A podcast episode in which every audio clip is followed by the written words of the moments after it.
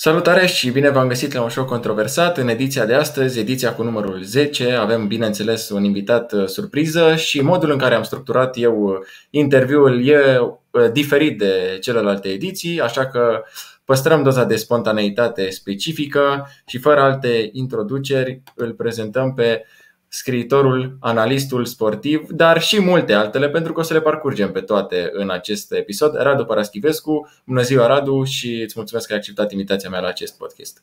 Te salut, Cristian. Eu mulțumesc pentru invitație. N-am știut că sunt într-un show controversat. Bănuiesc că nu eu sunt uh, obiectul controversei, dar mă rog, ca titlu de, de înregistrare e bun, merge. Hai să vedem. Și eu, asta e foarte bine că ați subliniat, pentru că foarte multă lume zice, bun, ok, ai chemat, l-ai chemat pe Radu Paraschivescu, dar nu, adică unde, unde e controversa? controversa. Și sigur, Așa, așa m-aș fi gândit și eu și am citit câteva dintre cărțile dumneavoastră, v-am urmărit și pe postările, v-am urmărit postările pe rețelele de socializare și am văzut că atacați foarte multe subiecte și cei care nu vă cunosc vor fi surprinși Uh, când vor vedea lucruri uh, familiare între ei și ei și dumneavoastră. Și atunci să începem chiar cu un citat uh, de al dumneavoastră. Corectitudinea politică este acea boală cu transmitere mentală care desfințează diferența și pune în locul ei mediocritatea călduță, a spus dumneavoastră. Văd că nu aveți frică de ceea ce înseamnă acest val al noul val al corectitudinii politice. Nu, n-am frică de multe lucruri. Am și lucruri de care mi-e frică, dar corectitudinea politică nu se numără printre ele. Uh, și nu am frică, printre altele, fiindcă trăiesc în România, unde mi se pare că libertatea e mai mare decât în anumite țări spre care noi altădată uh, năzuiam ca să zic așa, spre țări ale tuturor posibilităților, unde se vede treaba că acum posibilitățile s-au mai îngustat, s-au mai subțiat. Uh, corectitudinea politică uh, este un fenomen care a început uh, dintr-o bună intenție, pe care nimeni nu o poate nega, dar multe lucruri izvorâte dintr-o bună intenție inițială au ricoșat, au derapat și până la urmă au produs efecte neplăcute, dacă nu catastrofale. Uh, eu țin minte foarte bine declarația, o semnez în continuare, mai ales că ea nu are nimic infamant, nu are nimic insultător. Eu am grijă și probabil că ați observat și în postările mele uh, să nu mint, să nu falsific și să nu insult. Dincolo de asta, uh, ironia bănuiesc că încă este tolerată, ba, aș spune chiar încurajată, așa că părerile mele sunt niște păreri la vedere, transparente, pe care nu le reneg, iar în momentul în care fac o greșeală, vin și prezint scuze și spun am greșit. Ironia este un, uh, un artificiu tehnic, să spunem așa, de care vă folosiți uh, des și uh, referitor la acest lucru, vreau să, înainte să intrăm în structura interviului propriu zisă, vreau să vă întreb dacă v-ați gândit până acum vreodată la acest lucru și anume, dumneavoastră aveți o serie de cărți scrise deja și peste 10, 20, 30, 50 de ani, indiferent dacă veți mai fi sau nu, cărțile noastre să fie luate și să fie arătate cu degetul că uite, partea asta uh, ar trebui scoasă pentru că uh, este menționat cuvântul X sau cartea asta ar trebui scoasă pentru că este uh, agresată verbal categoria Y. Aha. Da, Uh, bun, deci dumneavoastră, din capul locului, sunteți optimist și față de cărțile mele și față de mine. Uh, unu, că peste 30, 40, 50 de ani cărțile mele încă vor suscita interes, ceea ce este un mare compliment, mă simt flatat. Doi, aflați că m-am uitat înainte de discuția noastră în buletin și acolo scrie că data de expirare a buletinului, nu a mea, uh, este 2077.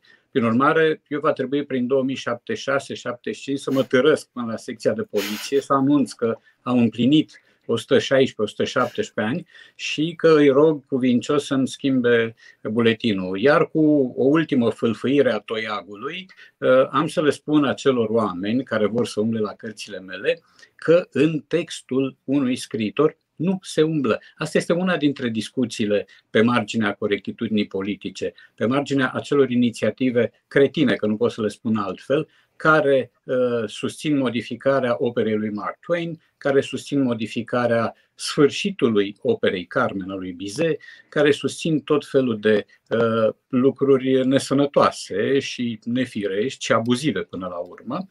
Prin urmare, textul unui scriitor este sacrosanct, indiferent că este un text bun sau un text prost nu te atingi de el.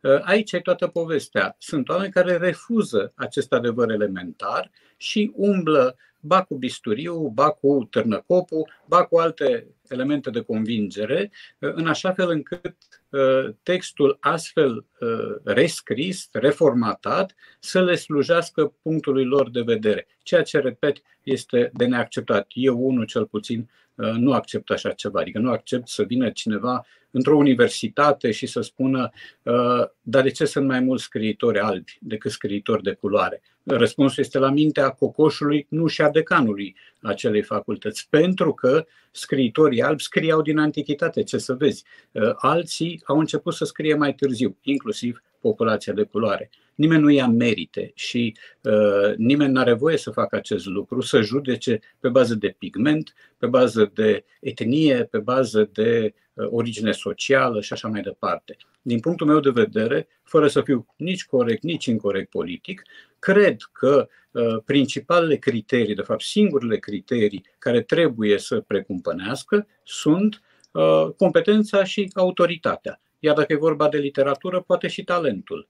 Altfel, că ești din Nigeria sau din Bulgaria, că ești din Japonia sau din Turcia, nu contează. Nu contează că ai 30 de ani, nu contează că ai 70 de ani. Vârsta nu este nicio vină și niciun merit. Este pur și simplu o fatalitate biologică. Și m-aș bucura ca lumea să vadă lucrurile și așa.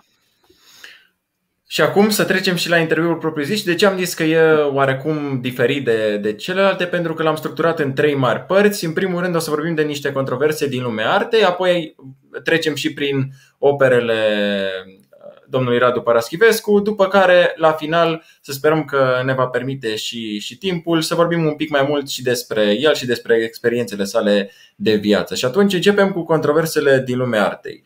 Și ne ducem la cazul filmului uh, Aferip, care a fost uh, inițial scos pentru o perioadă, după care rebăgat cu precizarea că filmul nu reprezintă imagine, nu, reprezint, nu este indicat uh, abordarea, abordarea din film. Era un film în care uh, era, era din nou această problemă a minorităților tratate uh, într-un mod uh, negativ de către majoritate și îi fusese și perioada cu Black Lives Matter, parcă tot atunci, parcă în aceeași perioadă aproximativ. Da. Și atunci ce facem când avem un film din acesta care parcurge exploatarea unei anumite categorii sociale. Îl semnalizăm la început, îl scoatem, tăiem părțile alea. Care e soluția? A, nu știu, eu nu cred că pot să dau soluții aici, pentru că nu sunt în domeniul cinematografiei, nu am virtuți nici de cenzor, nici de om care avizează uh, un produs cinematografic. Cred cu stăruință că lucru bun pe care îl putem face este să lăsăm în pace acel film. Adică să-l lăsăm să-și vadă de drumul lui Uh, mai lung sau mai scurt, mai uh, ambițios sau mai aproape de sol. Uh, eu am văzut filmul mai de mult, pentru că asta nu e o apariție recentissimă. M-au intrigat și pe mine anumite lucruri și anumite scene din film, dar asta doar din cauza unei sensibilități pe care o am eu față de actele de violență în general indiferent împotriva cui sunt îndreptate. Uh, însă acel film, ca multe alte filme, reprezintă un punct de vedere și reprezintă o viziune regizorală. Uh, zic eu că nu e cuvincios din partea noastră, fără să avem îndrituiri, dar și chiar dacă, dar și dacă le-am avea, să intervenim în plămada unui, unui film și să spunem ia să facem noi un red flag la început și să spunem, atenție, acest film conține scene abuzive împotriva minorității rome. Atenție, acest film conține cuvinte porcoase. Păi da, cu toții vorbim mai mult sau mai puțin porcos. A, că nu admitem lucrul ăsta, asta e altceva. Um, nu, cred că filmul pur și simplu trebuie lăsat uh, să circule așa cum a fost el Uh, proiectat în mintea regizorului și a scenaristului și a producătorului, poate că el găsește finanțarea. Uh, controversa de genul ăsta nu însoțește doar Aferim, însoțește și alte filme. Uh, aduceți-vă aminte că nu de mult sau mă rog, nu știu, un an, doi, ceva de genul ăsta, o proiecție de film a fost întreruptă la Muzeul Țăranului din București pentru că un grup de vigilenți a venit și a întrerupt uh, pur și simplu vizionarea. De ce? Pentru că acei oameni erau părinți care se declarau ofensați de film și care credeau că ai lor copii nu au ce să caute acolo și să vadă un film cu gay, să vadă un film cu înjurături, să vadă un film cu un decor sordid. Uh, asta este o ipocrizie cât casa Uh, pentru că acei părinți au copii de 12, 13, 15, 17 ani. Întâmplător era un film, vizionarea era făcută cu elevi de gimnaziu, clasa ultimă și clase de liceu.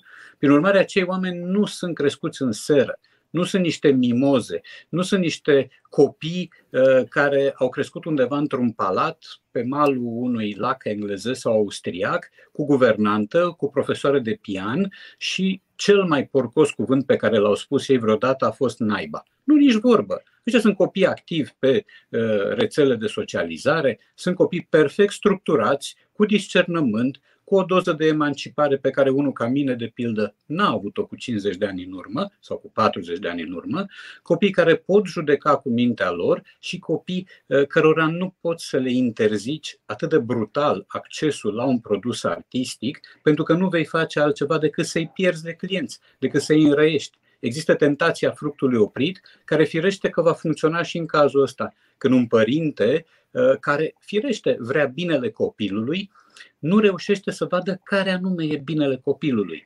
Uh, copilul ăla trebuie să vadă și ce e bine și ce e mai puțin bine în viață. Copilul ăla trebuie expus la tot felul de forme de artă. Păi ce facem acum? Luăm un copil, îl ducem la Florența sau la Louvre, la Florența la Ufiții sau la Louvre, la Paris și îi spunem, fiule, te-am adus să vezi picturi și sculpturi. Atenție, nu te uiți la nuduri. De ce? Păi că sunt nuduri, că n-au haine, că sunt goliciuni. Da? Deci asta e exact același tip, păstrând proporție, același tip de atitudine. Uh, fie că nu-l lași să se ducă din capul locului, dar atunci îi explici cu argumente de ce prezența lui acolo ar fi nedorită, fie dacă i-ai permis sau dacă el a plecat fără să spună pur și simplu, tu nu ai voie, nimic nu te legitimează pe tine, nu te validează pe tine ca agent al cenzurii care intră într-o sală de proiecție, aprinde lumina, face scandal și după aia desfășoară un tricolor pe care scrie jos sclavia mai știu eu de care sau alte asemenea lozinci, cum am văzut cu luni în urmă prin Piața Victoriei. Deci ăsta e punctul meu de vedere. Filmul trebuie lăsat în pace. Cartea trebuie lăsată în pace. Piesa de teatru, opera, baletul, la fel. Uh, contextualizările nu fac decât să dilueze percepția și să știrbească ceva din uh, frumusețea acelui produs. Vă mulțumesc pentru răspuns și ne mutăm acum la ceva cu care foarte mulți dintre urmăritorii mei, dar cred că și din urmăritorii dumneavoastră um, s-ar putea să fie interesați, pentru că vorbim despre BAC, BAC în care avem elevi interesați, profesorii, părinții și așa mai departe. În fiecare an, în perioada BAC-ului, se creează toată această uh, nebunie că iară sunt examene, iarăși uh, rezultate, iarăși o luăm de la capăt an de an.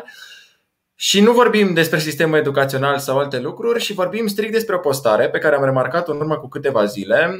Este prima dată când am văzut o postare de acest gen și mi se pare foarte important să o punem în dezbatere. N-am auzit cel puțin până acum, o dezbatere pe, pe subiectul acesta și sunt uh, două, două mari direcții în care vreau să mergem. Să vă spun și despre ce este postarea. Postarea respectivă era de la o asociație care susținea uh, drepturile femeilor și reclama două mari lucruri, lucruri legat uh, la programa de BAC, la limba română, la limba și literatura română, strict la cărțile citite se refereau Um, se referea asociația respectivă și anume reclama în primul rând faptul că în literatura de BAC se uh, regăsesc uh, nenumărate uh, scene în care este abuzată femeia, de exemplu, chiar ceea ce citau ei era un fragment din Ion în care spuneau că Ion chiar secvența cu Ana, care el merge și o abuzează în repetate rânduri și ei descriau uh, unul din uh, acele abuzuri. Lucru perfect adevărat, într-adevăr, Ion mă rog, era o persoană care, care tindea spre astfel de gesturi și spuneau că ăsta este doar unul dintre exemple și celălalt, al doilea lucru clamat, era anume că literatura de bac are o mare problemă faptul că scriitorii de la bacalaureat sunt în exclusivitate bărbați. Nu avem nicio femeie, nu există perspectiva femeilor din, um, uh, pentru elevi în uh, programa de bac. Hai să începem cu prima. Ce facem este sau nu instigare sau este indicat să fie aceste paragrafe care instigă la. care nu, care descriu violența, instigă aceste paragrafe, de fapt, că asta e întrebarea, instigă aceste paragrafe la ură, la violență copii sau aceste paragrafe doar arată realitatea de la un anumit moment um, descris în carte? Da, uh, sigur, Rebreanu este aici un uh, bun, un mediu bun pentru uh, așa zisele teze ale violenței împotriva femeilor. Eu abhor orice tip de violență și împotriva femeilor în primul rând și împotriva copiilor și împotriva bărbaților și împotriva zebrelor.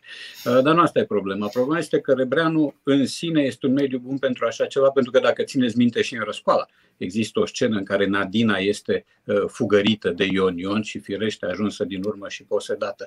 Uh, ce faci însă când muți azimutul dinspre literatura română care se dă la BAC, spre artă. Da? Și ai un tablou al lui Caravaggio care se cheamă Judith și Holofern și în care Judith îi taie capul lui Holofern. Ce să vezi? Îi lăsăm pe oameni de acum încolo să se uite la tabloul ăsta? Nu cumva este un mesaj de violență feminină împotriva bărbaților? Hai să nu fim caragioși totuși, da? Nu e nicio uh, violență feminină împotriva bărbaților. E pur și simplu un tablou. Un tablou violent. Caravaggio a uh, avut această, acest registru predilect al violenței și al sordidului și și-a luat modelele din Uh, precupețe, spițeri, prostituate de prin piață, de pe malurile Tibrului și de peste tot, uh, dar de aici până la a considera că un text dintr-o carte a unui autor român reprezintă o invitație la violență, fie ea și uh, derivată sau, știu eu, subconștientă, mie mi se pare cam mult. Ce să facem? Să deposedăm literatura și arta în general de toate formele de violență? Vom rămâne cu ceva rahitic. Uh, cei trei muschetari, de pildă, se termină cu o decapitare hmm. uh, a lui Milady.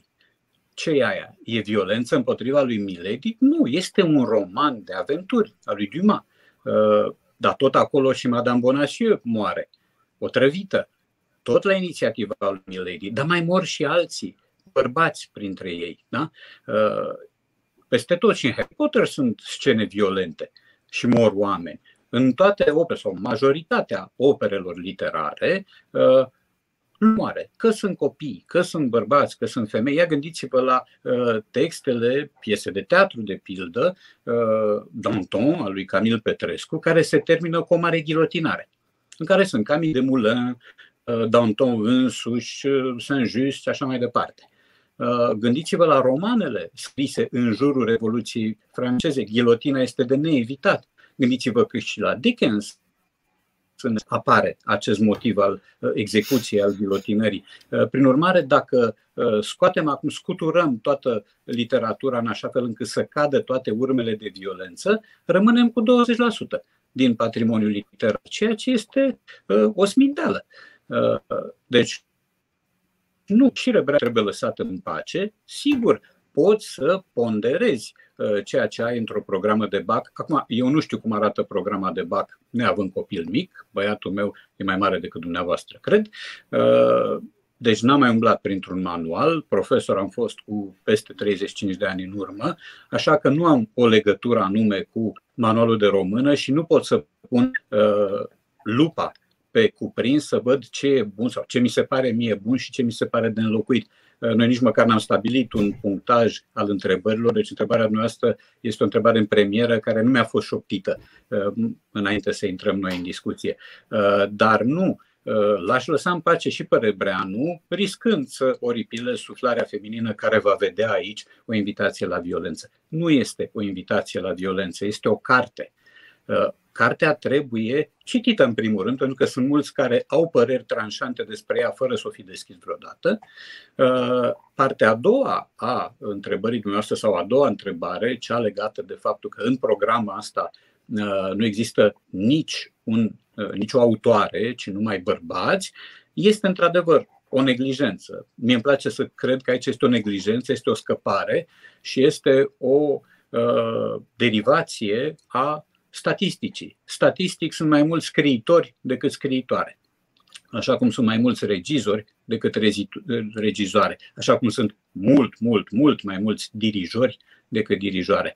Uh, prin urmare, uh, ăsta e un criteriu care n-ar trebui să funcționeze. Uh, ar fi logic să existe o, nu poate nu un echilibru perfect, dar un dozaj cuvincios al scriitoarelor și scriitorilor, mai ales că literatura română are și scriitoare foarte bune, chiar și în uh, contemporaneitate. Noi avem câteva scriitoare importantissime, nu doar pentru România, sunt scriitoare premiate afară, sunt participante la festivaluri. Mă gândesc la, să nu zic autore de la Humanitas, că o să ziceți că sunt subiectiv, dar mă gândesc la Ioana. Ioana sau la Ioana Părpulescu, mă gândesc că... că Ioana de Părpulescu este autoarea Humanitasului, este și prietenă cu mine, este și de vârstă cu mine, prin urmare avem multe elemente în comun, dar în afară de Ioana Părpulescu, care este multipremiată afară și este un romancier excelent, ăsta e cuvântul, excelent, o avem pe Ileana Vălânciuiu, care este una dintre cele mai bune poete pe care le-a avut România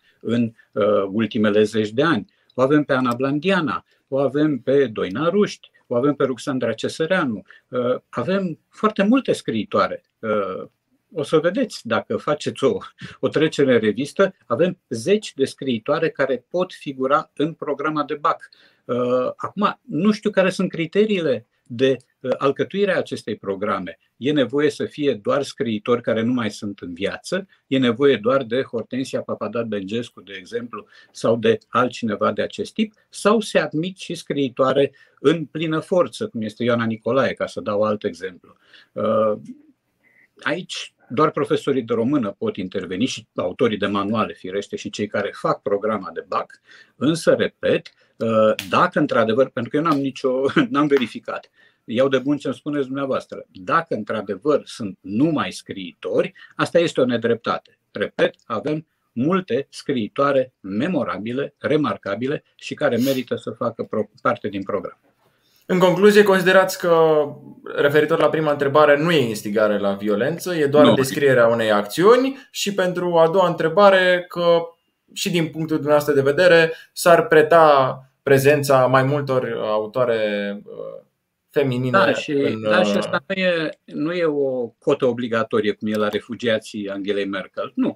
Uh, pur și simplu avem cu ce ne lăuda și în materie de scriitoare. Gabriela Dameșteanu este o scriitoare foarte mm, promovată, foarte bine promovată de Polirom, tradusă, participantă la zeci de târguri de carte, un om uh, cu un contur vizibil, un om care a fost ani de zile membru activ al grupului de dialog social și ca dumneai mai sunt, repet, cu zecile. Uh, Ioana Bradea este iarăși un romancier foarte bun, dar avem, avem mulți, avem poezia uh, foarte tânără de tip Anastasia Gavrilovici, care deocamdată nu va figura în BAC pentru că uh, ea este o poetă antipudibonzi și mă gândesc că trebuie să fii mai mult decât de stupat la minte ca să o îngădui fie cu trei poeme acolo, uh, însă uh, nu din punctul de vedere al unei cote obligatorii, ci din punctul de vedere al valorii intrinseci a scriitoarelor, cred că ar merita să avem 3, 4, 5, 6 scriitoare în programa de BAC. Că tot vorbim de scriitori, sigur, printre scriitori, printre artiști, prin, indiferent că sunt regizori, actori, orice ar fi, există, cum este și vorba, în orice pădure există și uscăciuni. Și în sensul acesta vreau să mă refer că există oameni care nu s-au comportat etic. Și atunci, când uh, avem o carte sau când avem un film în față, judecăm uh, omul sau opera, mai ales la o carte, unde omul își transpune anumite sentimente, anumite gânduri. Cum... Da.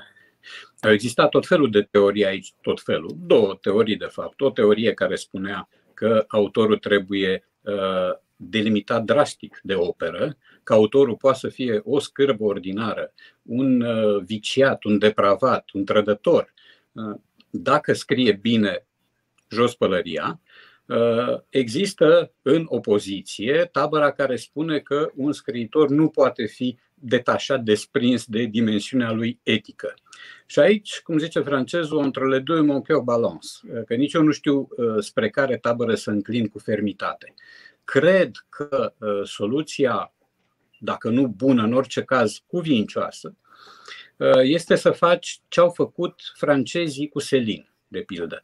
Uh, Selin a fost colaboraționist uh, al regimului nazist, a fost repudiat de întreaga suflare franceză, ani de zile, a fost indexat, n-a mai avut voie să publice, el fiind un scriitor fabulos, ăsta este termenul.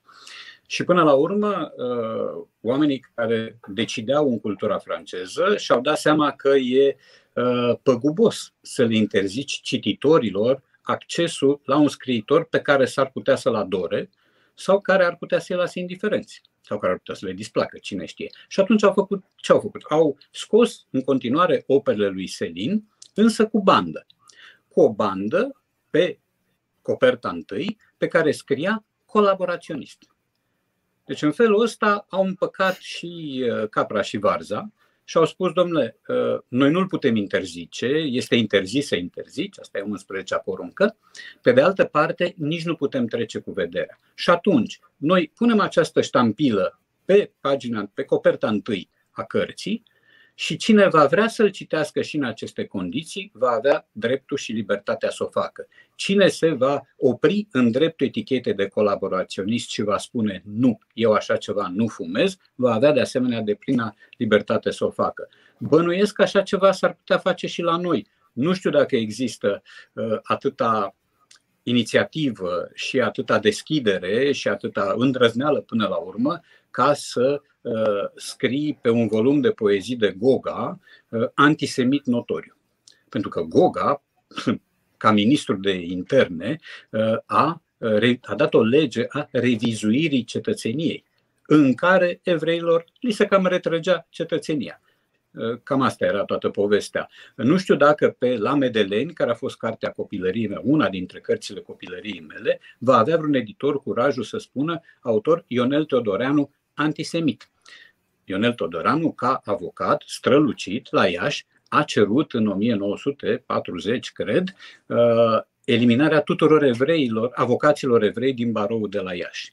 Uh, ce facem? Îl iubim în continuare pe Ionel Todoreanu, cum o făceam cu 30-40 de ani în urmă, când fremătam la pățanile olguțe ale lui Dănuț, uh, când mă impresiona domnul Deleanu cu înțelepciunea lui uh, rafinată și rarefiată, sau uh, spun de acum încolo să n-aud, copiii mei, nepoții mei, strănepoții mei nu vor atinge o carte a lui Ionel Todoreanu pentru că el a fost un antisemit notoriu. Nu. Cred că adevărul, cum îi stă bine, se află la mijloc și atunci copilul, tânărul, maturul, înzestrat cu suficient discernământ, va vedea acest cuvânt scris sub numele lui Ionel Teodoreanu și va decide cu mintea lui dacă uh, poate să-l citească în continuare fără niciun fel de ramificații uh, contextuale sau dacă, din potrivă, ar trebui să le evite și să treacă la alt autor.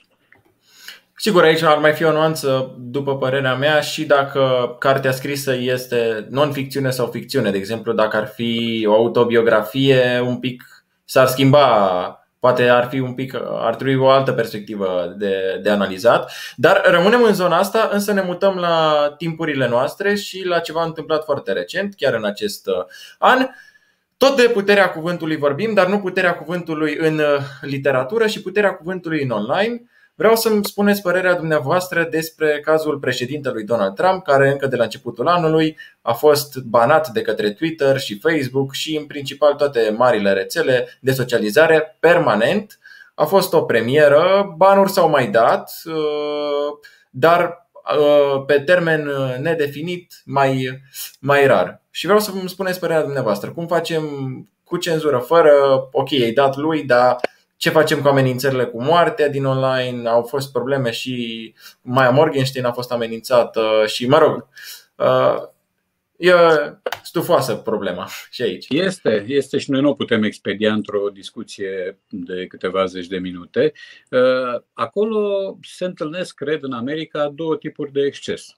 Pe de o parte ai excesele lui Donald Trump, care este oricum numai un președinte conformist, nu, a fost, mă rog, și el susține că va mai fi din 2024 încolo. Uh, pe de altă parte ai uh, fragmente de media care firește că lucrează pe o agendă foarte precisă, uh, pe o agendă cu intarsii de stânga, ca să nu le zic altfel, uh, și de aici nu poate să iasă decât un conflict. Avem de-a face cu un președinte căpos, cu un președinte care a făcut niște lucruri bune, nimeni nu îi le poate contesta, cu un președinte care a avut parte de un ghinion pe care iarăși nu poți să îl contești, e vorba de pandemie uh, și de uh, punctajul pe care l-a pierdut în prima jumătate de an de pandemie, uh, din cauza propriilor declarații, din cauza unor gesturi discutabile, din cauza unor lor de poziție discutabile. Pe de altă parte, însă, ai această uh, stângă Uh, virulentă, dar nu de azi de ieri virulentă, de multă vreme, încă de pe la sfârșitul mandatului Clinton și mai ales pe durata mandatului Obama, care firește că va încerca toate îngrădirile posibile și va încerca să, țină, să, să ia în considerare uh, cam toate elementele de care se poate lega. Donald Trump este un președinte profund exploatabil. Uh, rar a trecut o zi fără ca el să dea măcar una Uh, cel puțin una sau două declarații amendabile, discutabile, echivoce. Să dea cu băta în baltă. Sau să dea cu băta în baltă de-a dreptul, da. Uh, deci, din punctul meu de vedere, iarăși, nu există câștigători și perdanți în povestea asta. Există însă un uh, drept la liberă informare pe care America ar trebui să-l practice în continuare. Uh, aici este paradoxul că apar manifestări de cenzură uh, ultimă într-o țară care era descrisă drept paradisul libertății și care nu mai este așa ceva. Acum, eu nu am opțiuni politice, mai ales în materie de politică americană, sunt suficient de departe de țara asta și la propriu și la figurat. Sigur, îi cunosc literatura. Bun. Uh, și mai știu 2-3 cântăreți, 2-3 sportivi, 2-3 artiști.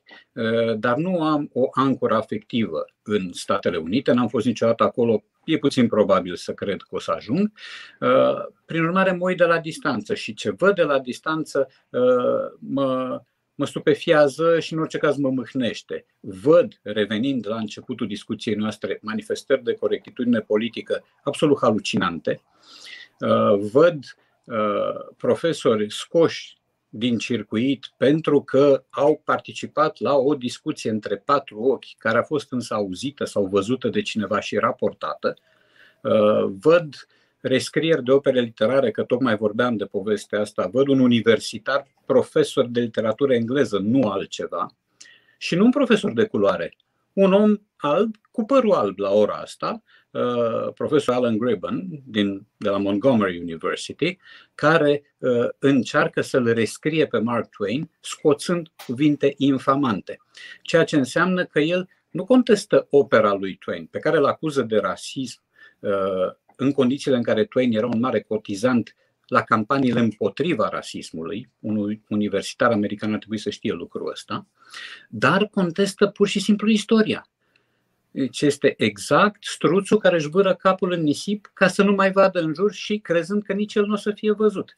Cu alte cuvinte, dacă scoatem uh, cuvântul nigger din Mark Twain, din Huckleberry Finn, și scoatem și cuvântul slave, nu, îl înlocuim cu cuvântul slave și mai scoatem încă un cuvânt și îl înlocuim cu altul, istoria Americii arată altfel. Păi nu, nu e așa simplu. Adică scamatoriile astea retroactive uh, nu sunt doar imposibile, sunt indecente ca idee, în primul rând. Ori uh, cenzura care se practică la ora asta în Statele Unite, că e vorba de o cenzură a uh, unor uh, segmente de media împotriva altor segmente sau împotriva unor personalități cu convingeri politice opuse, uh, vine, cred eu, în siajul acestei răfuiel cu trecutul, răfuiel cu lumea, răfuiel cu propria ta realitate de care acum vrei să te delimitezi, ceea ce îmi pare rău nu se poate. Cu această ocazie trecem și la uh, a doua parte a interviului și ne mutăm uh, și către scrierile dumneavoastră. Am uh, citit uh, câteva dintre cărțile scrise de dumneavoastră. România în șapte gesturi a fost prima carte pe care am citit-o de la dumneavoastră și exact ce spuneam. Deși în aparență, sigur, personal oamenii ar spune nu e nimic controversat la Radu Paraschivescu, subiectul anumitor cărți atacă tocmai ori diferite personalități, ori diferite. Um, de fapt, și în România în șapte gesturi, v-ați zis că nu vă referiți strict la personalitățile respective, că ele reprezintă și anumite categorii.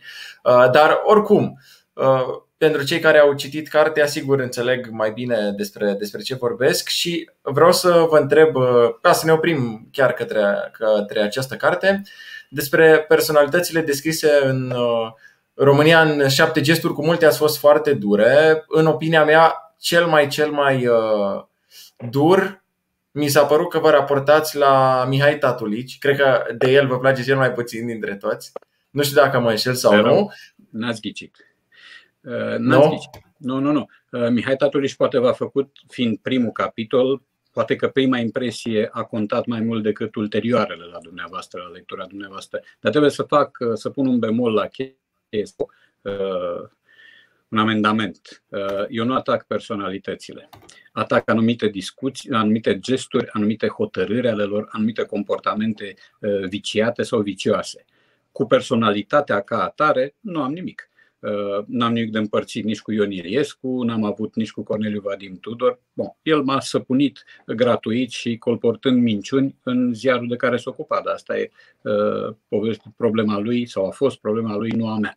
Uh, prin urmare, nu am avut nimic nici cu uh, Mihai Tatulici, nu am avut nimic nici cu Ion Iliescu, nu am avut nimic nici cu Cornelius Roșianu. Dacă ar fi să antipatizez pe cineva cu adevărat, după președintele Iliescu, fostul președinte, pe care îl consider vinovat de crime, uh, pe listă următorul ar fi Cornelius Roșian. Eu sunt pe jumătate bănățean.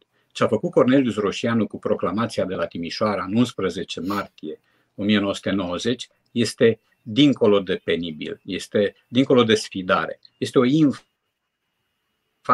La ora asta, bine mersi, uh, dă interviuri la fel cum vorbesc eu cu dumneavoastră acum, dar uh, de pe o altă poziție, de pe poziția unui guru care acum oferă sfaturi în materie de media și care se consideră uh, pentru perioada aceea un fel de oaie neagră a televiziunii publice. Nu exista oi negre în televiziunea publică pe vremea lui Nicolae Ceaușescu. Să fim da, serioși. Da. Dacă ne uităm, mi se pare că și Roșianu, și Iliescu, și Tatulici cumva fac parte din. Că probabil de asta, de asta m-am dus spre Tatulici, sigur, și, și faptul că a fost primul contact. Oarecum, ei mi se pare că se încadrează în aceeași categorie. De ce?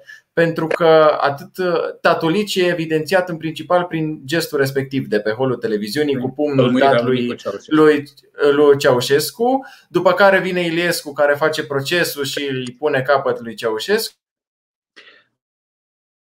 Uh, Iliescu mai face, uh, Iliescu mai face un lucru. Iliescu mai face un lucru după procesul ăla, care a fost firește un caradiozlâc. Uh, aduce minerii. Și după ce aduce, declară de multe ori, it's on tape, cum se spune, că nu el i-a chemat. După ce noi avem filmarea în care îi cheamă și filmarea în care le mulțumește că au venit. Deci după toate da. acestea, da. el spune, a, nu, n-am fost eu. Da, ții minte și citatul acela. Delegația de mineri se va deplasa în frunte cu domnul Miron Cosma către da. piața universității pentru eliberarea. Sigur, și uh, ce au în comun, uh, după aia vine Roșianu despre care spuneți, care în momentul lansării proclamației începe să o interpreteze în loc să o lectureze da. și tot în interesul până la urmă și tot ca de data asta nu ca o palmă nu ca o, o palmă fostului conducător, și ca o palmă noi dorințe de schimbare în bine a societății și în schimbare cu adevărat a societății, pentru că asta da. se clama în proclamație. Să mai spunem un lucru pentru cei foarte tineri care ne ascultă acum. La momentul acela, în 11 martie 1990, nu exista presă liberă, cu adevărat, nu existau televiziuni particulare, nu existau rețele de socializare, nu exista internet, nu exista nimic. Exista un post public care era în mâna regimului Iliescu și un post care emitea când și când doar în anumite orașe și doar după miezul nopții. Postul ăsta se chema SOTI.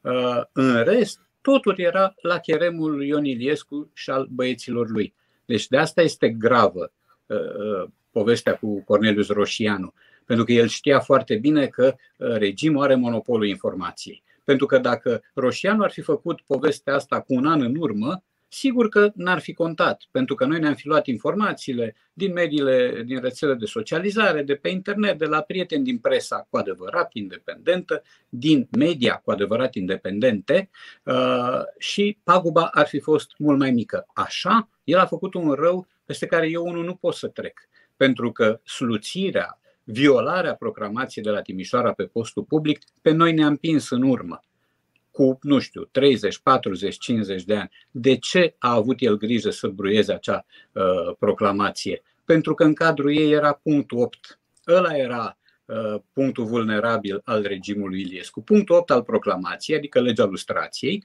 care propunea interzicerea la putere sau la funcții publice a oamenilor din aparatul de securitate, al politrucilor și a celor care au făcut rău și au ocupat funcții în regimul comunist. Oriliescu se încadra perfect în peisaj. Prin urmare, proclamația trebuia bruiată ca oamenii să nu audă. Și exact asta s-a întâmplat. Ulterior, oricum, a fost a fost editată și transpusă da. în altă formă, inclusiv în scris. Deci, din păcate, păi, s-a făcut toate. În România în șapte gesturi am și eu textul integral al proclamației de la Timișoara. Da. Uh, și mai e ceva. Uh, hai să zicem că acești trei oameni fac parte din aceeași familie non-spirituală. Uh, poate îl adaug și pe Corneliu Vadim Tudor, cine știe. Dar pe Giovanni Becali și pe Mihai Stoica nu pot să-i adaug, fac parte din familii diferite. Da, da? fac parte din altă familie care tot Asta se poate spun. regăsi spre finalul cărții, uh, când parcurgeți întregi, mm-hmm. parcurgeți întreaga familie oarecum. Da. Um, și mai e acolo, printre gesturile alea, un gest fără culoare politică. Gestul acelui reporter care se reporter, da la uh, soția unui pilot și o anunță în direct, în direct, da? Uh, că tocmai a rămas văduvă. Februarie 96, nu? Știți ceva, știți ceva de soțul dumneavoastră? Păi a plecat în cursă. E, să știți că a murit. Uh, și face lucrul ăsta uh, ca să facă rating cât mai mare în direct. Așa ceva, iarăși, este o abjecție uh, care n-a fost însoțită de niciun fel de măsuri uh, punitive din ce știu eu, de o sancționare măcar morală. Uh, povestea s-a întâmplat la un post foarte cunoscut, poate cel mai cunoscut post privat de televiziune uh, și umblă vorba, s-ar putea să fie doar uh, mit urban, umblă vorba că patronul postului a sancționat-o pentru abjecția gestului și ulterior a premiat-o pentru inițiativă. Pentru că a știut cum se face rating. Vreau să vă întreb dacă din toate aceste personalități va contacta cineva. Să vă, sau va trimis ceva, va, cumva, cumva va transmis un mesaj. Cu ce, a, vorbiți despre cei din carte. Da, da, da. Singurul cu care am și stat în studio a fost Mihai Stoica. Eu sunt convins că el n-a citit cartea, pentru că altfel mi-ar fi zis ceva. Noi avem o relație civilizată, adică ne salutăm, suntem la pertu și ne-am fi văzut de două sau trei ori în viață. Odată Până citește chiar, cartea. Uh, da, dacă o citește, o să-l rog să-mi spună unde greșesc sau unde deformez, unde falsific. Uh, bun, sigur, e un episod vechi, din 2005, mi se pare.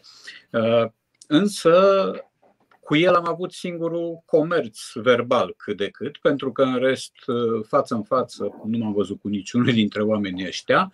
Um, Corneliu Vadim Tudor, repet, m-a a prăvălit niște cazane cu zoaie în capul meu, absolut pe gratis, uh, acuzându-mă de tot felul de, unul, că fur cărțile, care n-ar fi cărțile mele, ci sunt luate de, de nu știu pe unde, uh, dincolo de uh, complimentele etnice, că sunt un, citez, uh, țigan borât, am încheiat citatul și că am o figură de frizer mort și că sunt damblagiu și așa mai departe, astea sunt ale lui, se pot găsi în colecția România Mare, a colportat tot felul de minciuni.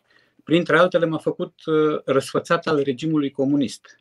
Asta chiar e tare, venind din partea lui Eu care nici măcar am fost membru al Partidului Comunist pe vremuri, am fost unul dintre cei trei studenți din anul meu de engleză care n-au fost membri de partid.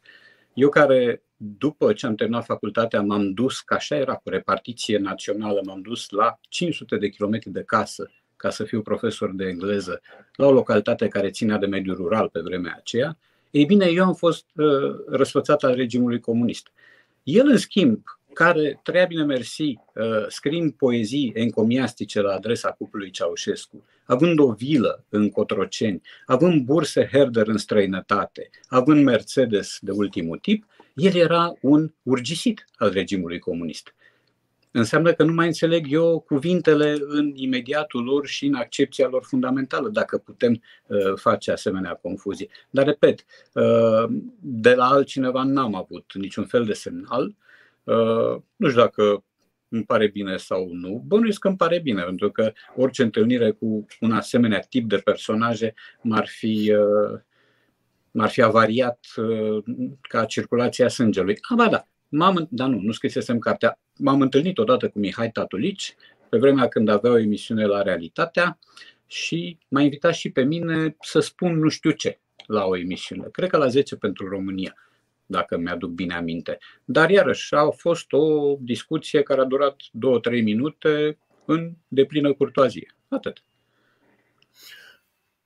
În tot în această carte am o să vorbim doar despre două, trei opere în principal pentru că ar fi foarte multe și nu o să apucăm să le parcurgem pe toate, dar sigur că uh, o viitoare întâlnire ar mai uh, putea parcurge și mai, și mai mult.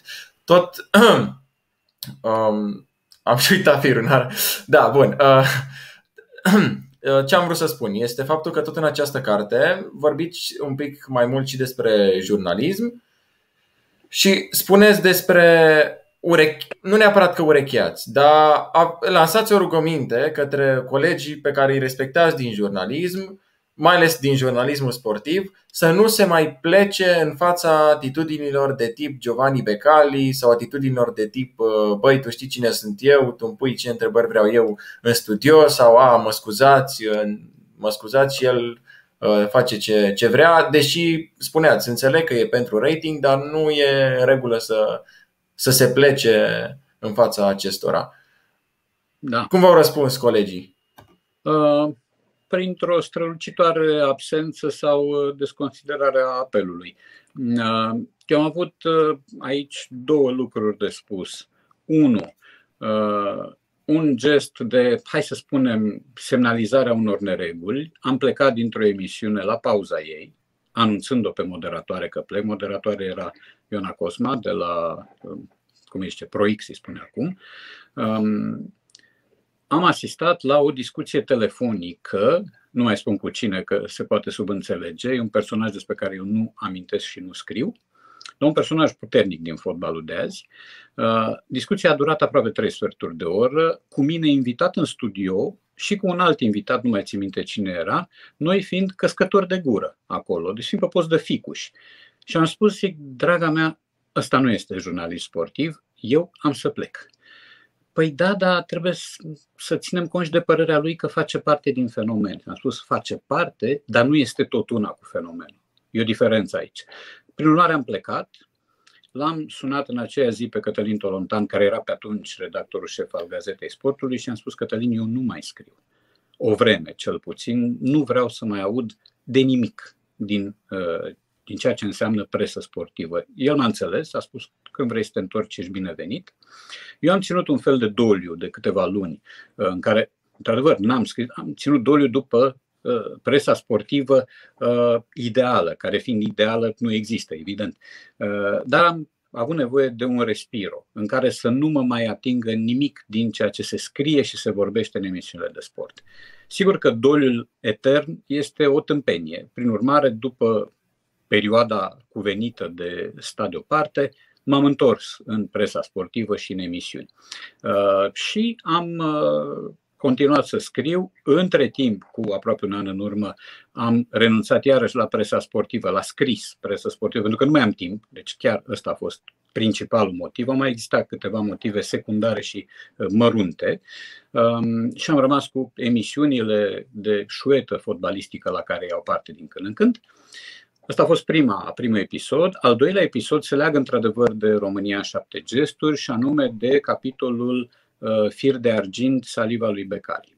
Așa se cheamă capitolul și este vorba despre episodul în care Ioan Becali îl scuipă pe Emanuel Terzian care era moderator de emisiune la sport.ro, actualul ProX, în prezența lui Radu Banciu, care era invitat acolo și care a rămas împietrit când a văzut ce se întâmplă. N-a avut niciun fel de reacție. Uh, n-a avut reacție, a tăcut, ceea ce lui Ioan Becali s-a părut un lucru cuvincios. Uh, ceea ce spune multe despre acest uh, tip de persoane și personaje. În deschiderea capitolului, Fier de, de argint saliva lui Giovanni, eu reproduc o scrisoare pe care i-am scris-o cândva, o scrisoare deschisă de altfel, pe care i-am scris-o cândva lui Costin Ștucan, care fusese la rândul lui victima unor agresiuni mai degrabă verbale decât fizice, din partea unui alt membru al clanului, pe care îl știm, clanului de Macedoni. Uh, eu țin mult la Costin Ștucan și uh, el vă poate confirma, uh, se întâmplă destul de des ca un articol al lui din Gazeta Sportului să-mi placă atât de mult, încât să-i trimit mesaj imediat și să-l felicit. Și el îmi răspunde imediat. Deci este clar chiar un ziarist bun de investigație, are această bosă a pariurilor și a suspiciunilor legate de pariuri, dar de multe ori are dreptate în ceea ce susține, scrie bine, este un fan al lui Liverpool, ceea ce nu poate să-l facă decât simpatic uh, și este un om cu care ai ce să discuți și în afară de fotbal. Uh, prin urmare, uh, scrisoarea aceea deschisă pe care eu o reproduc în capitolul din carte nu este o tiflă, nu este o formă de răzbunare, ci este expresia unei tristeți că un om înzestrat, dotat și de bună intenție cum este el, ajunge să fie cârpa de pantofi a unui interlop. Asta a fost al doilea gest de protest al meu, nu că el ar fi sensibilizat pe cineva. Eu am invitat mai mult decât atât la o formă de, uh, de boicot uh, împotriva acestor uh, uscături de care pomenea și dumneavoastră. Am spus, domnule, dar ce ar fi să ne facem că ei nu mai există? Problema să... că n-a ținut. N-a ținut pentru că asemenea forme de boicot propun, presupun solidarizarea 100% că altfel nu e boicot. Ori în momentul în care patru uh, agenți de presă stabilesc că da, așa o să facem de acum încolo, oamenii ăștia nu mai există pentru noi, iar al cincilea spune da, după care se duce frumos și ia la întrebări ca să obțină exclusivități, atunci toată, tot eșafodajul se surpă și avem și o mică lecție despre moralitatea unora dintre oamenii din presă. În Bazar Bizar tot uh, așa luați uh, mai multe bucățele, mai multe povestioare și vreau să vă întreb, pentru că uh, aveți foarte multe povești în cărțile pe care le-ați scris. Care este cartea sau care este povestea dintr-o carte în care vă regăsiți cel mai bine, în care credeți că sunteți reprezentat cel mai bine? Știți cum se cheamă asta? Invitație la nedreptate. Așa se cheamă, pentru că dacă eu aleg una sau două uh, povestiri, unul sau două texte, automat le nedreptățesc pe celelalte.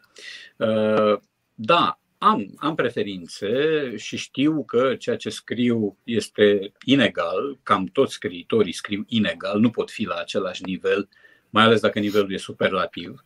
Uh, prin urmare, am să vă spun că Bazar Bizar de care, iată, printr-o frumoasă coincidență amintiți, este una dintre cărțile mele preferate și nu o spun pentru că m-ați întrebat de ea. Uh, prietenii mei știu lucrul ăsta. Este una dintre cărțile la care eu țin cel mai mult. Este o carte cu 11 fotografii strâmbe într-un, într-o galerie a tranziției românești. Um, de acolo, nu știu dacă am vreo povestire uh, preferată, alții au găsit o povestire care le-a plăcut mai mult decât altele, și anume Filoclub, care a apărut și într-o antologie de proză uh, a anilor 2000 la inițiativa lui, lui Marius Chivu și în coordonarea lui Marius Chivu. Deci hai să zicem că Filoclubul din Bazar Bizar ar fi o bucată preferată. Am o altă povestire la care țin foarte mult și care se cheamă Un nas și o gură. Ea a apărut în două volume. Inițial într-un volum care se cheamă Cartea Simțurilor, pe care uh, l-a ordonat Dance Mihailescu la Humanitas și în care uh, au existat proze despre diverse simțuri. Iar eu am o povestire uh, o invenție, o ficțiune provensală dintr-un sat din Provence, o poveste a doi oameni, fiecare deposedat de unul dintre simțuri. Ca bucăți scurte, iar dacă tot ne, ne vorbim despre preferințe, aș da și uh, două preferințe de cărți, Fluturile Negru, care este o carte despre barocul roman și despre Caravaggio uh, intrat în Roma secolului, sfârșitului de secol al XVI-lea și uh, Revien Vesel pentru tata, care este o carte lansament pentru mine, uh, o carte scrisă la 5 ani după ce tata a murit, o carte scrisă în urma constatării elementare că uh, pe măsură ce trece mai mult timp, mie mie din ce în ce mai dor de el, nu din ce în ce mai puțin. Referitor la scrierile dumneavoastră, foarte mulți au spus că sunt scrieri politice. Sigur, în România în șapte gesturi se atinge acest subiect, dar uh, ați fost într-un podcast în care ați fost invitat tot în online, nemulțumit de faptul că vitrina cu șarlatani a fost prea mult considerată de către mulți dintre, dintre cei care vorbeau despre ea politică. De ce credeți că există această forfotă în jurul conexiunii dintre cărțile noastre și politica? Bun, unele cărți au texte uh, de observație politică, nu sunt de analiză politică, pentru că eu nu sunt versat în ale politicii, nu am studii de specialitate și nu cred că am un radar atât de bine calibrat încât să ofere uh, păreri și analize pertinente. Dar sunt anumite volume de texte de tipul Maimuța Carpatin, uh, două mături stau de vorbă, în lume nu sunt mai multe românii, orice om este teamă, orice om, repet, este greșit cu bună știință, ca să mai dau o dată disclaimer-ul ăsta, pentru că am fost acuzat că nu știu gramatică. Um, este un citat din Viorica Dăncilă, evident. Um, aici există texte cu încărcătură politică, dar sunt textele unui observator uh, din fotoliu al fenomenului. Nu sunt texte de analiză politică în care să fie nevoie de acribie, de o mare iscusință politică, de descifrări de doctrine și sisteme politice. Nu, nici vorbă. Sunt impresii. Uh, deci este, hai să zicem, un soi de impresionism din când în când politic. Uh, la vitrina cu șarlatani e altceva. La vitrina cu șarlatani s-au raportat destui oameni care au uh, clasificat această carte fără să o citească. Am primit chiar eu pe pagina de Facebook a editurii un comentariu al unui actor, membru PSD, da, asta e, nimeni nu e perfect, care mă acuza că mă refer numai la partidul dumisale și nu văd pe nimeni de la PNL.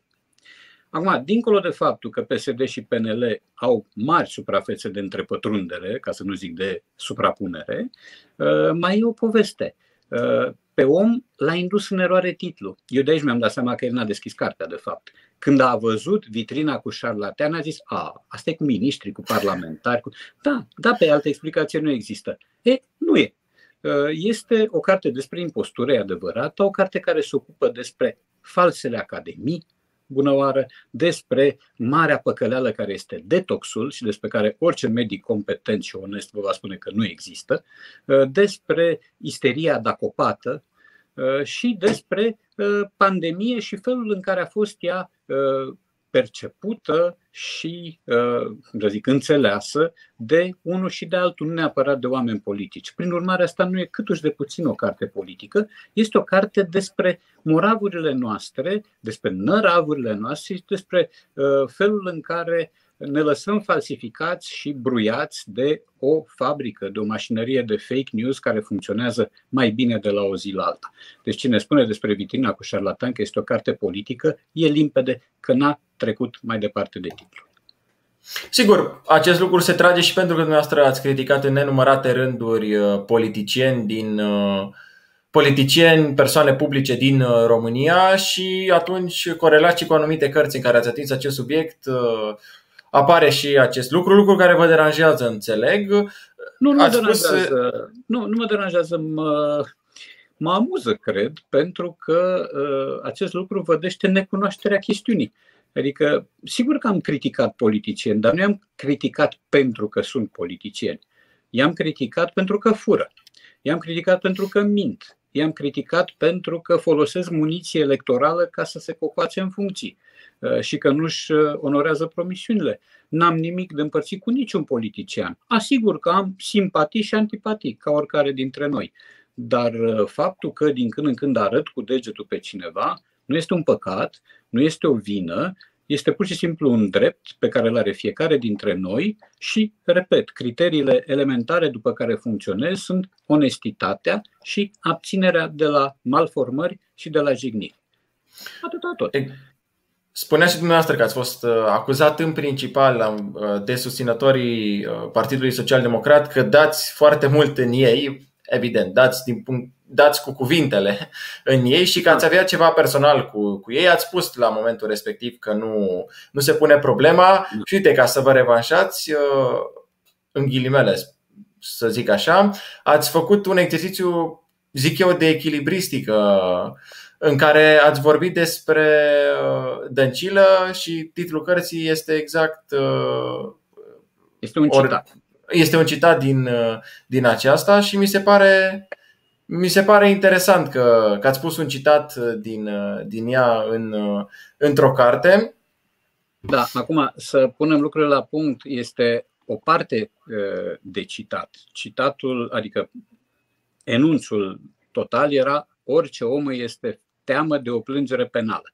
Cum ăsta însă era un titlu prea lung, l-am îmbucătățit și am avut grijă să-l las așa, pentru că dacă îl corectam, își pierdea din haz titlul. Dar este o carte scrisă uh, cu bună știință în uh, toamna, apărută în toamna lui 2018, pentru că atunci se împlineau doi ani de mandat al PSD-ului căcire la la putere și am vrut să văd în ce măsură promisiunile făcute uh, și asumate la început de mandat, în 2016, după o victorie triumfală în alegeri, își găsesc concretizarea în Uh, la jumătatea mandatului, după 2 ani. Și așa se face că am un capitol care este dedicat Vioricăi Dăncilă, pe care, iarăși, atenție, nu o jignesc, despre care nu mint. Dar am voie să operez cu citate, ba chiar așa este onest, să pui ghilimele și să atribui uh, paternitatea uh, spusei respective. Uh, așa se face că există un capitol Uh, dedicat lui Petre Daia, care a avut candoarea, ca să nu-i spun altfel, să mă ia la telefon și să mulțumească, vorbesc foarte serios, să mulțumească pentru onoarea pe care i-am făcut-o de a dedica un capitol întreg.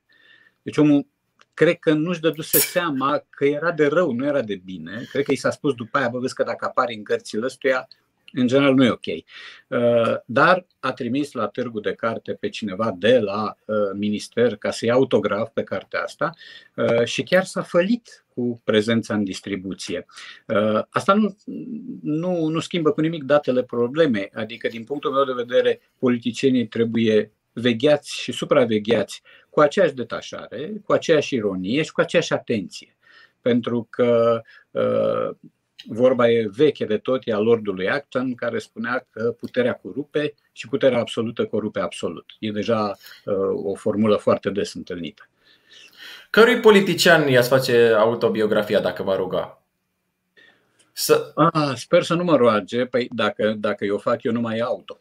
E biografie. Uh, da, mă scuzați, da. Uh, nu, nu, nu cred că sunt, n-am stofă de, de negru și nu cred că ar veni cineva, chiar dacă am și prieteni printre oamenii politici, hai să nu zic politicieni, printre oamenii din partide. Deci am oameni cu care mă cunosc, am oameni care au participat la lansările ale mele în calitate de vorbitori, dar nu cred că vreunul dintre ei s-ar simți tentat să-mi solicite pe mine pentru o biografie. Eu, ă, din proprie inițiativă, n-aș alege pe nimeni. Deci aș prefera să-mi petrec timpul atâta cât mai am pe scenă, ă, scriind despre altceva, nu despre ă, biografia unui politician sau altuia.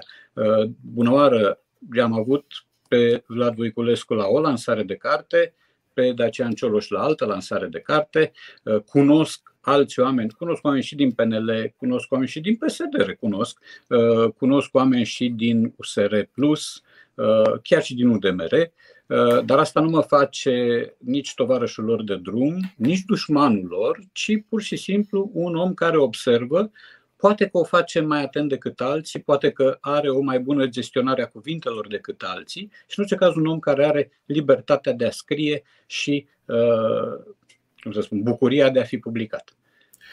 referitor la, la ce, ce spusese mai devreme legat de autobiografii, um, acum pot să, pot să întorc într-un fel în sensul în care există mulți autori, uh, fie că sunt persoane publice care scriu biografia sau autori de alt, de alt fel de cărți, care nu scriu ei cărțile și apar cărțile și atunci uh, sigur că poate să da. fie scrisă biografia de către altcineva și să spui că este o autobiografie.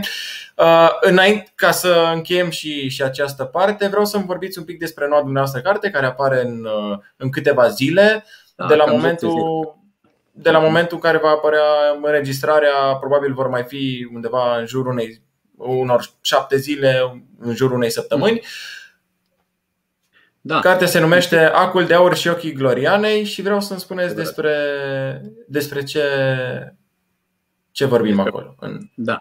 Înainte de asta, o, un adaos la ce a spus dumneavoastră legat de autobiografiile care nu sunt scrise chiar de cei care zic că le-ar scrie. Un foarte bun exemplu este Open așa zisa autobiografia lui Andrew Agassi, celebră deja, a apărut acum câțiva ani, în care Agassi își povestește viața de fapt unui mare scriitor american lui J.R. Moringer, cel cu dulcele bar. E, și Moringer este de fapt cel care scrie cartea, ghidat de uh, Andrew Agassi și așa se face că a avut această carte un succes formidabil, pe bună dreptate. Revenind, Acu de aur și Ochii Gloriane este un roman și este un roman de aventuri. Eu n-am scris niciodată roman de aventuri, iar de la ultimul roman pe care l-am scris se împlinesc acum 9 ani. Ultimul roman fiind Astăzi este mâinile de care te-ai temut ieri. Uh, romanul ăsta nu trebuia să fie roman, aici e ciudățenia, el trebuia să fie o proză scurtă care s-a transformat într-o proză lungă. De ce? Pentru că pe măsură ce îmi luam informațiile și ramificam acțiunea și vedeam cum merg lucrurile, îmi dădeam seama de la o zi la alta că această carte va fi un roman și nu va fi o proză care să facă parte dintr-un volum de proze italiene. Acel volum de proze italiene va apărea la un moment dat, nu știu când, peste un an, doi, uh, dar piesa lui de început, iată, a uh, dobândit o viață proprie și o traiectorie proprie. Cine este Gloriana? Gloriana este regina Elisabeta I a Angliei, iar acul de aur este un instrument chirurgical de mare precizie în epocă, suntem în secolul al XVI-lea, eu am ceva cu secolul al XVI-lea și fluturile negru e tot pe acolo, uh, un instrument chirurgical cu care se făcea operații de cataractă. Uh, povestea este, după cum urmează, nu dau mari spoilere, dar spun în două vorbe. Este povestea a doi frați uh, care inițial sunt măcelari, și care sunt siliți în urma unui concurs de împrejurări să renunțe la meseria lor și să se școlească în ale medicinei.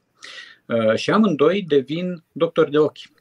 Uh, devin atât de buni, iar faima unuia dintre ei se uh, duce atât de departe și de repede, încât el devine acest om pe care îl cheamă Durante Scachi, devine medicul personal al papei Clement al VIII-lea.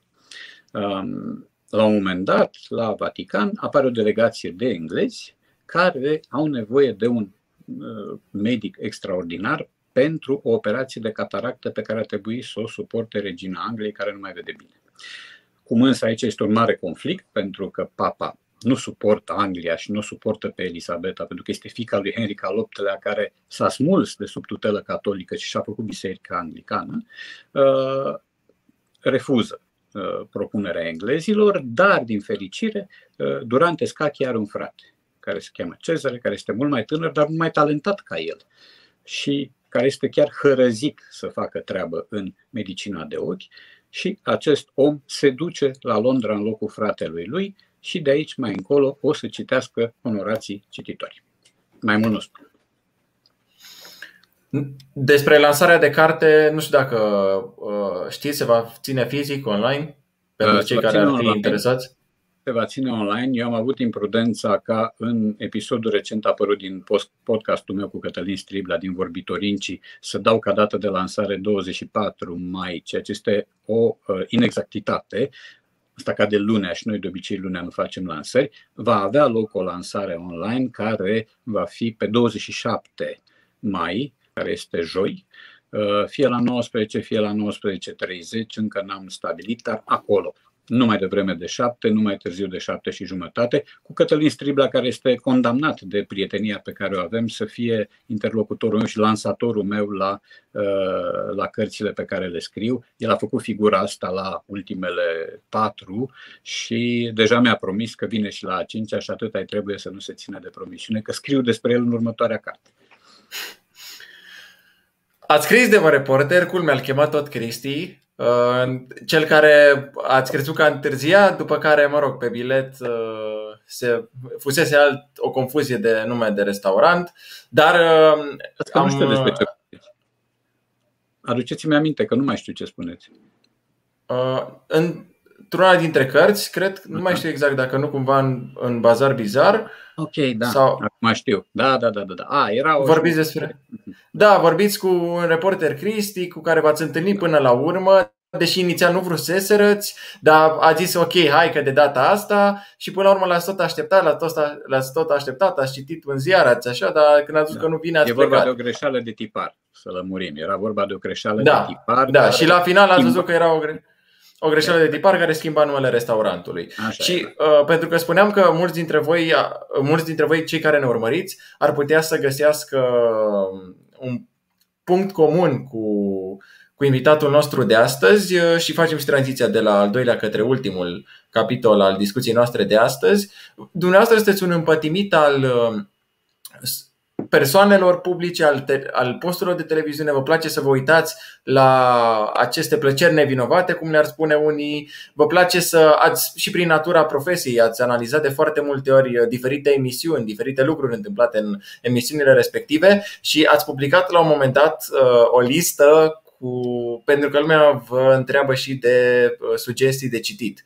Dumneavoastră ați publicat o listă cu cărți uh, istorice, să zic așa, uh, care ar merita citite. Era sigur o postare ironică, dar câteva dintre ele, um, cartea scrisă de către George Becali, Iubirea milostivă și mântuitoare, cartea scrisă de către Dan Diaconescu, Mecanica ruperii materialelor compozite, cartea, cartea lui Cristian Borcea, Am fost președintele unui vis, Dinamo București și multe altele. Um, Cărți uh, care, sigur, foarte multora dintre cei care au citit postarea le-a, le-a stărnit râsul și vreau să vă întreb, cum le considerați dumneavoastră aceste cărți, aceste emisiuni, ca niște plăceri vinovate, ca niște... Ce sunt ele pentru dumneavoastră?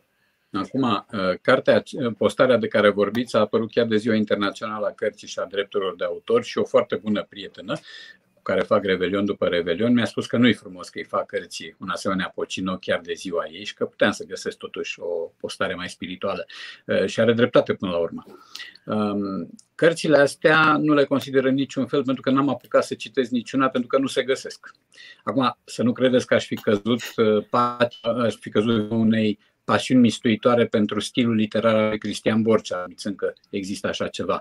Uh, povestea a fost foarte simplă. Oamenii ăia au scris pentru că legea de atunci le permitea ca scriind și publicând să iasă mai devreme din pușcărie, au făcut acest artificiu, n-au făcut, nu l-au făcut pe cont propriu, l-au făcut cu încurajarea unor oameni din afară, cu încurajarea legislației care era ultra permisivă pe atunci, cu complicitatea anumitor oameni, cazul lui George Copos, care a fost sfătuit de un prieten al lui bizantinolog și profesor de istorie, altfel un om erudit, dar cu carență de caracter, Uh, George Copos a fost sfătuit să plagieze, a plagiat și a fost descoperit de cel din care a plagiat.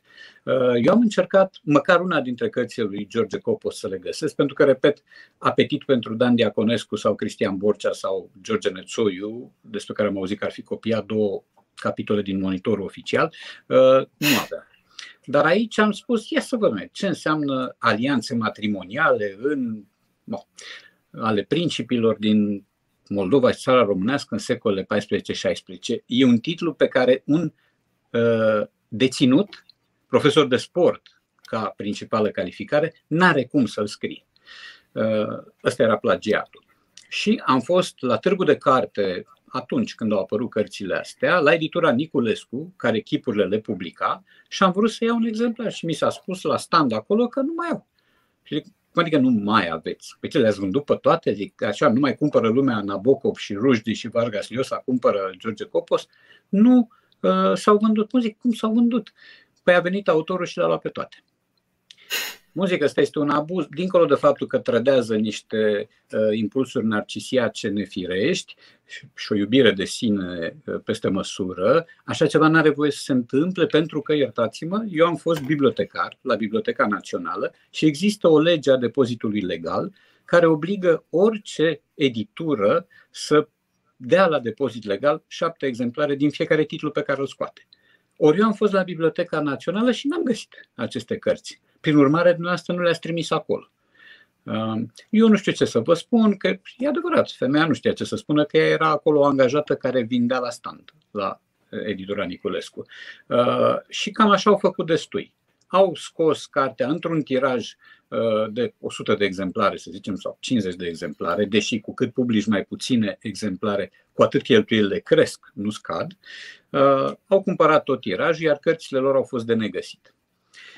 Prin urmare, eu nu pot să am o părere avizată despre ele, pot să am o părere doar despre uh, șiretlic în sine, care firește că a fost de joasă speță, a fost făcut posibil, repet, de legislația laxă. Între timp s-a revenit, uh, legile sunt ceva mai bine alcătuite acum. Prin urmare, dacă cei care sunt acum în detenție vor să iasă mai devreme scriind cărți așa zis științifice, nu mai au cum să o fac. Uh, cu, păre- cu referire la plăcerile vinovate, da, eu încă mă uit nepermis de mult la, la televizor, nu cum o făceam înainte, pentru că în urmă cu 10-12 ani aveam o rubrică pe care o intitulasem Ecranopolis și care era o cronică TV, de fapt, și trebuia să fac de șase ori pe săptămână sau de cinci ori pe săptămână o cronică TV a imediatului, a lucrurilor care se petreceau atunci la televizor, ceea ce presupunea o investiție de timp și de neuroni, ceea ce presupunea un baleiaj al uh, scalei, al posturilor TV lucru cu care eu m-am împăcat și m-am împăcat, dar la un moment dat n-am mai putut să fac povestea asta. Și atunci mă uitam la tot felul de emisiuni chisnovate, fie de pe OTV, fie uh, discuții aprinse, fie talk show, uh, mai puțin ceea ce mă interesa de fapt, adică un film sau uh, o emisiune documentară care într-adevăr să-mi spună ceva. Acum nu, acum m-am repliat. Uh, mă mai uit din când în când la o emisiune tabloidă, nu spun care, pentru că sunt amic cu realizatorul ei și ne trimitem mesaje în care râdem împreună de invitați și de prostiile pe care le spun. De-aia nici nu deconspir numele, că nu, nu mi-ar plăcea să, să Rămâne așa un secret, un, un Rămâne mister. un mic secret, da.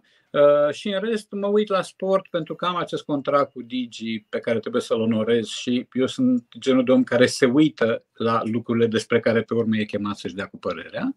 Uh, și în rest mai văd filme, uh, dar din ce în ce mai puțin. Adică dacă înainte petreceam poate 5 ore, 4-5 ore pe zi la televizor, ceea ce este monstruos, acum nu. Acum sunt zile în care mă uit jumătate de oră, sunt alte zile în care mă uit 2-3 ore și mai mult la sport, mai văd un film și cam astea sunt plăcerile uh, acelea vinovate sau nepermise.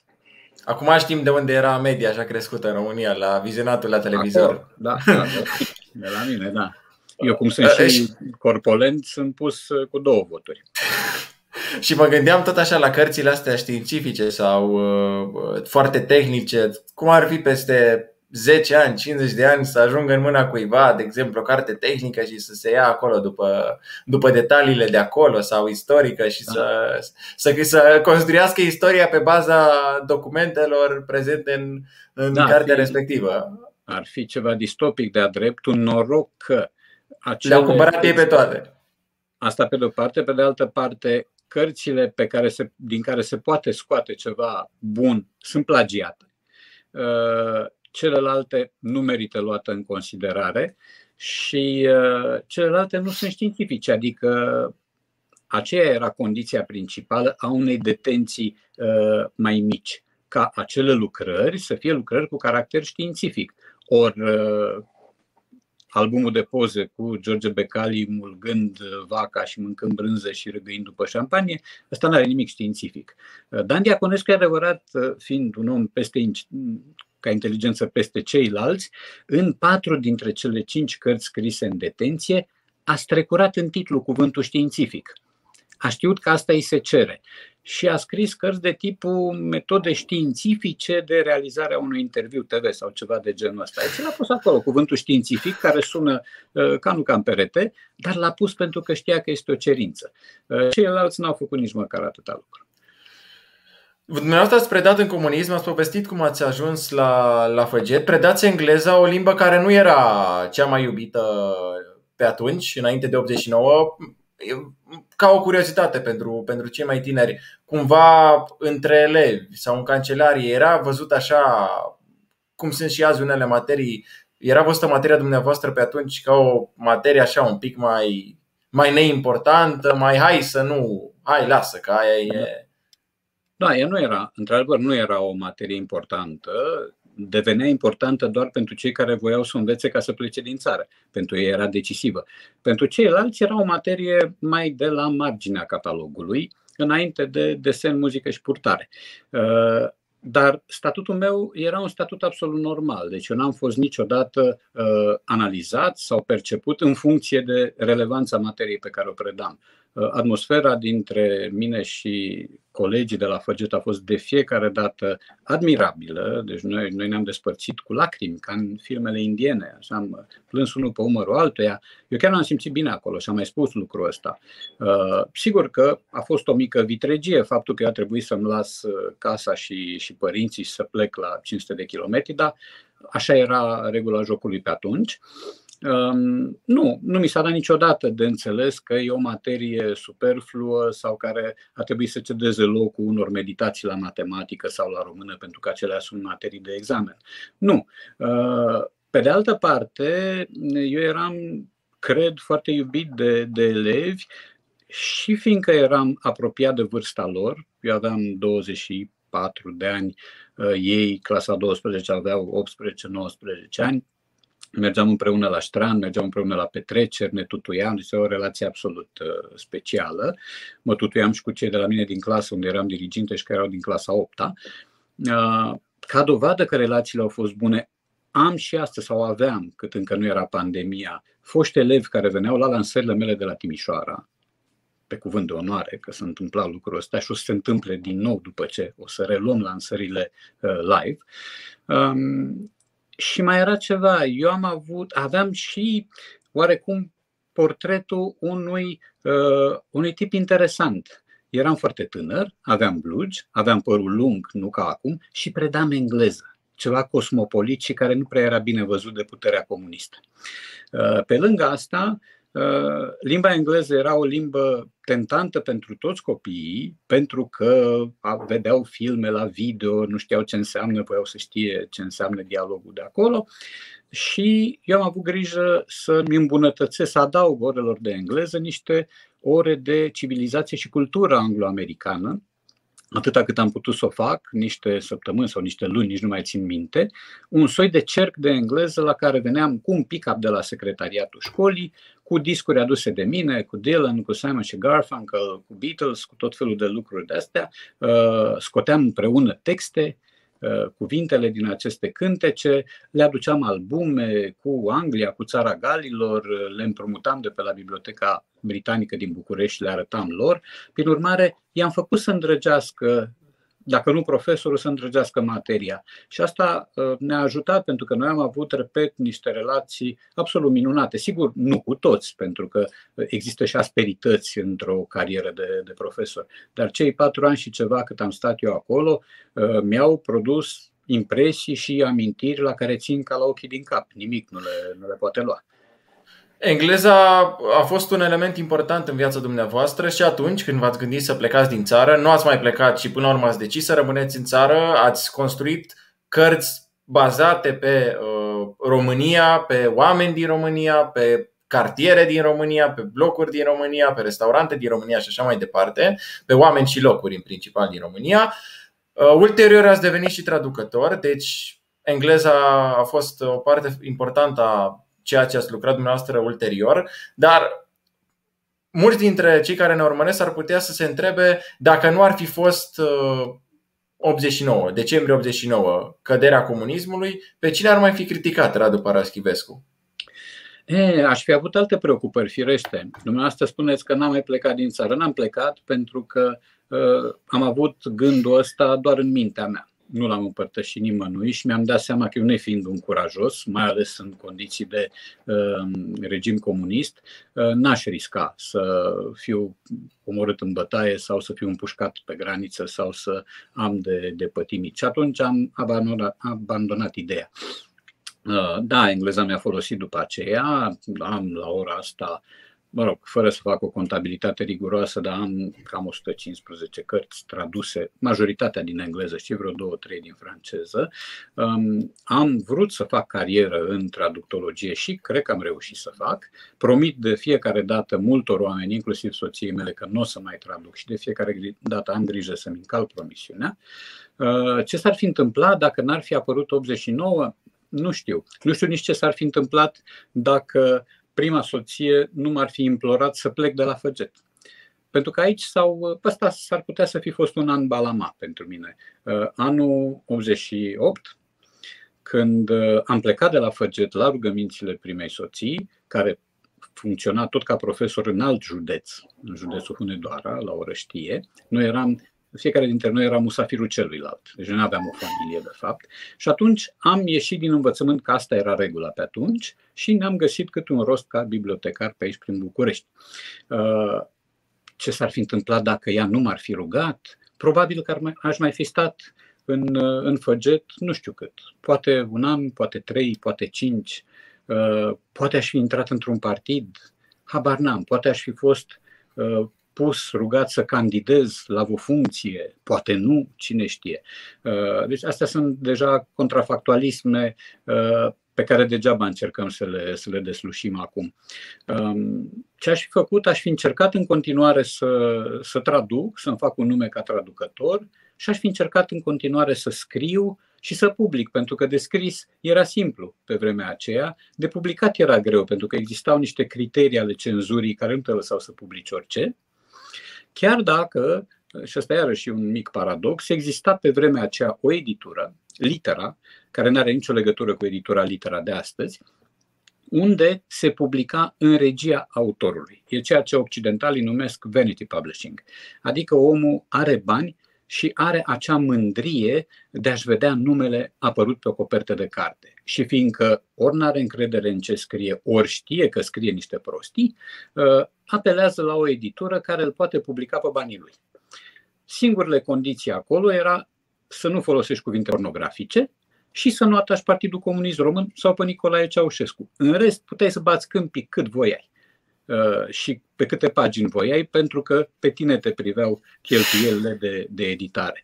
Uh, nu știu dacă aș fi ajuns în situația asta de a-mi plăti singur uh, cărțile, mai degrabă nu. Unu, pentru că nu sunt atât de îndrăgostit de mine. Doi, pentru că n-aș fi avut atâția bani, iar dacă i-aș fi avut, i-aș fi dat pe altceva. Și e bine totuși că a apărut acest moment 89, care pentru foarte multă lume a fost un macaz. Acum, sigur, uh, pentru un uh, tânăr de 20 de ani, momentul decembrie 89 poate nici nu înseamnă mare lucru. Uh, deja e pierdut, deja au trecut cât 31 de ani de atunci, cine mai stă să numere și cine mai stă să se uite cu atenție în urmă. Pentru noi care am prins momentul ăla și care am prins și perioada oribilă a anilor 80, mai ales de prin 81 începând până în 89, uh, momentul decembrie 89, cu tot Ion Iliescu, cu toată uh, confiscarea unei mișcări de insurgență, cu toate crimele care s-au comis atunci, a fost un moment tor. Și îmi pare rău că trebuie să pun cuvântul eliberator alături de Ion Iliescu. Uh, dar, într-adevăr, pentru foarte mulți dintre noi, lucrurile s-au schimbat radical profesional, uh, ca nivel de viață, ca posibilități de a călători. Păi, înainte de 89 nu avea aceste posibilități decât dacă aveai anumite poleți și anumite TRSP-uri, altfel stăteai acasă și te uitai la alții. Anii 90 au fost oricum ani foarte grei și anii 80 au fost grei, dar și anii 90 au prins pe foarte mulți dintre cetățenii României în situații grele, din care mulți, din păcate, nu au reușit să, să-și revină nici ulterior. spre final au apărut și schemele Caritas, care au, au sărăcit și au sărăcit tot mai mulți oameni. Și au îmbogățit care au, uităm. Da, care au avut încredere în, în scăparea și evadarea din situația în care se aflau. Două, două întrebări mai avem. Una referitoare la poziția dumneavoastră de editor din cadrul editurii Humanitas. Um, există acest uh, mit, acest reproș pe care oamenii îl uh, adresează editurilor de astăzi, această vorbă pe care am auzit-o, că în ziua de astăzi oricine poate să publice orice, că în ziua de astăzi cumva aducându-se și că scriitorii de astăzi nu mai sunt ca scriitorii de altă dată. Sigur, acest lucru se datorează și cărților uh, mai puțin reușite, care se publică astăzi, și cazurilor de care ați menționat și dumneavoastră cu respectivii deținuți, dar vreau să spuneți uh, dacă e chiar atât de ușor să publici astăzi dacă ai scris ceva. Dacă ești bun, ai șanse mari să publici. Nu contest că există oameni care stau, nu știu, în Baia Sprie, de pildă, și care scriu admirabil și care sunt talentați, dar care nu știu să se facă văzuți sau care nu uh, nimeresc ușa potrivit, care bat și nu li se deschide. Există și așa ceva. În general, însă, uh, acum este mult mai simplu să publici decât înainte de 89. Uh, e și unul dintre rămas să plic înainte de 89, pentru că de obicei, cu foarte puține excepții, de obicei trebuia să ai texte circulă texte cu un pic de uh, praf de participare.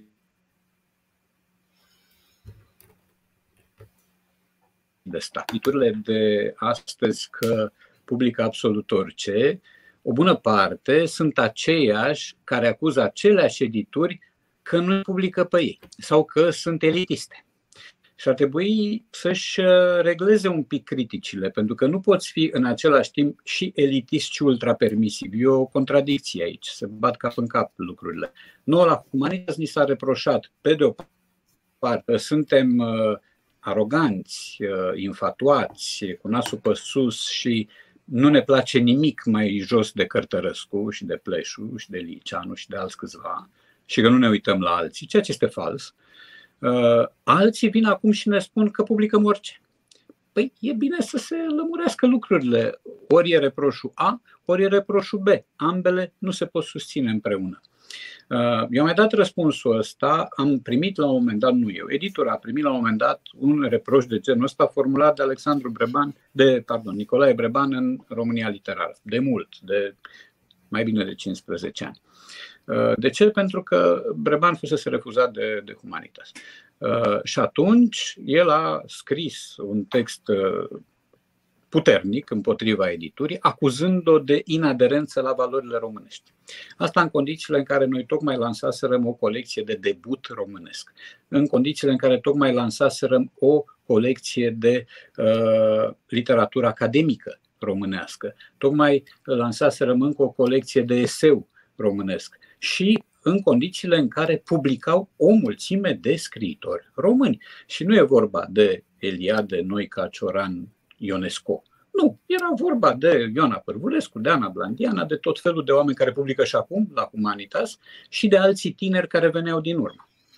Adică noi am publicat și Dan Alexe, care este un eseist excepțional, după părerea mea, și uh, Horia Roman Patapievici, iarăși una din marile minți ale noastre, dar și uh, debutanți de tipul Mihnea Rudoiu sau Ana Maria Mosora uh, sau Alain Gavriluciu, care nu sunt nume care să spună lucruri enorme, dar pe care Humanitas i-a, i-a ajutat să, să publice. Pe Nicolae Strâmbeanu, care a și murit între timp uh, și care a scris un roman de debut absolut fabulos, Evanghelia uh, după Arania.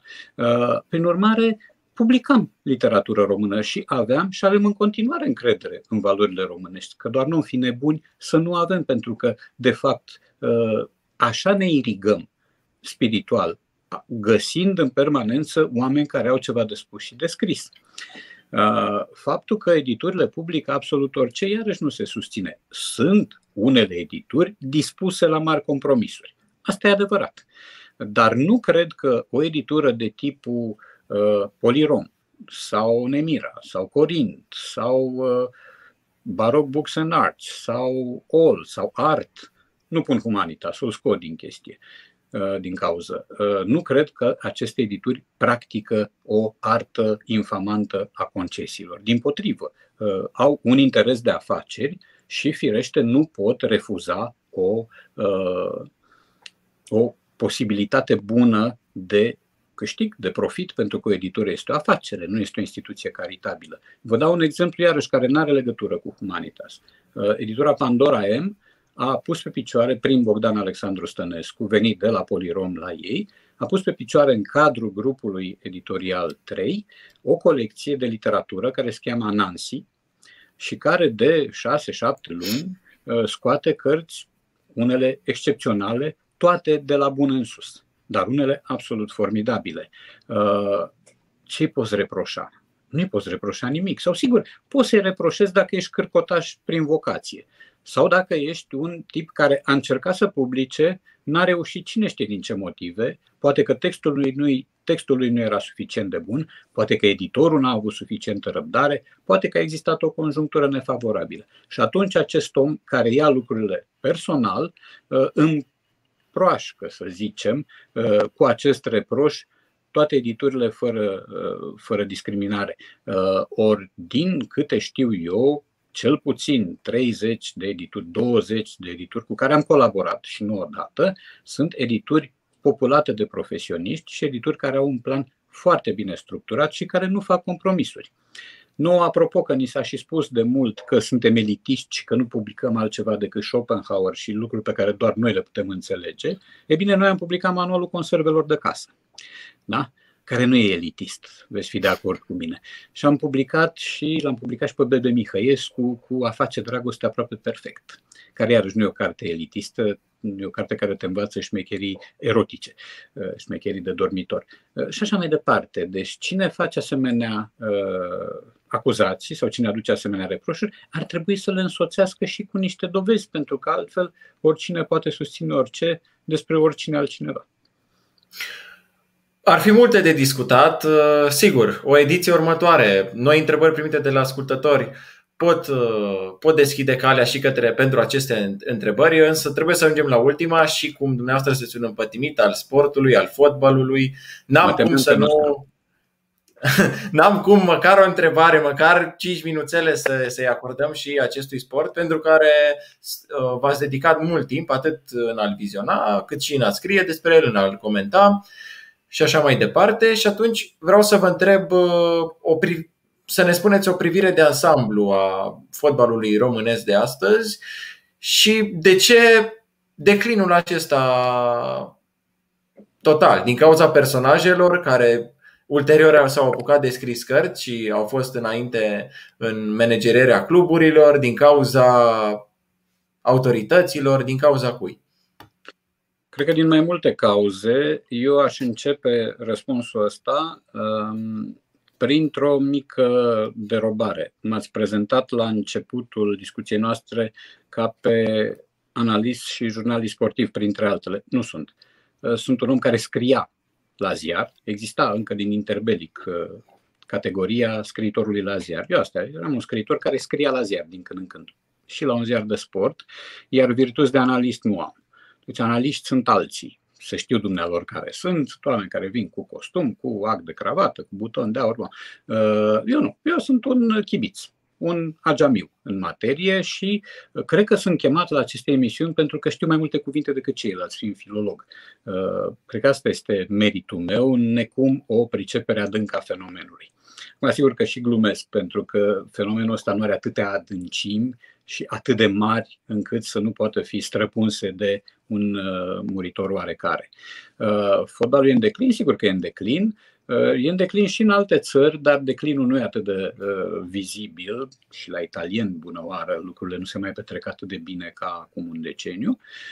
Uh, la noi lucrurile arată foarte prost din mai multe cauze, dintr-un cumul de, de factori. Unul dintre factori este uh, plata mizerabilă a antrenorilor la copii și la juniori. Sunt antrenori ținuți pe salarii de mizerie, de mizerie, nu peste tot, dar în multe locuri, iar salariul fiind de mizerie, antrenorul respectiv de multe ori devine sensibil la plicuri și la atenții. Și atunci trierea nu se mai face bine.